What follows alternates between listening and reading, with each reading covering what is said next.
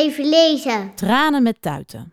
Soms moet ik zo hard huilen dat de tranen in het rond vliegen. Ja, echt. Dan springen ze gewoon alle kanten uit. Heb jij dat ook wel eens?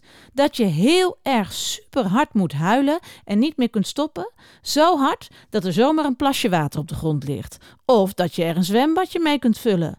Dat kan fijn zijn toch om zo hard te huilen, want na dat hele harde huilen voel je je een stuk beter. En al die tranen zijn ook nog eens heel fijn en handig.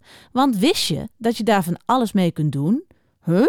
Kun je iets doen met tranen? Denk jij nu misschien? Ja hoor, dat kan zeker. En het boek Tranen met tuiten vertelt je wat je allemaal kunt doen. Wat denk je van je tranen opvangen in een pan en er vervolgens pasta in koken? Of huilen in bad, zodat je je hond kunt wassen. En er is nog meer hoor. Tranen laten vallen op je tandenborstel. Of ja, dat kan ook. Er jam mee maken. Perenjam met tranen. Ik heb dus gehoord dat dat heel erg lekker is.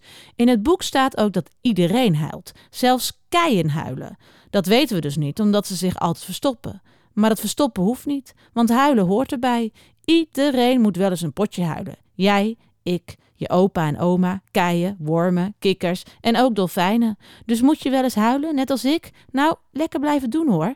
Maar de volgende keer wel met een pannetje. Dat is handig. Kun je het weer fijn gebruiken.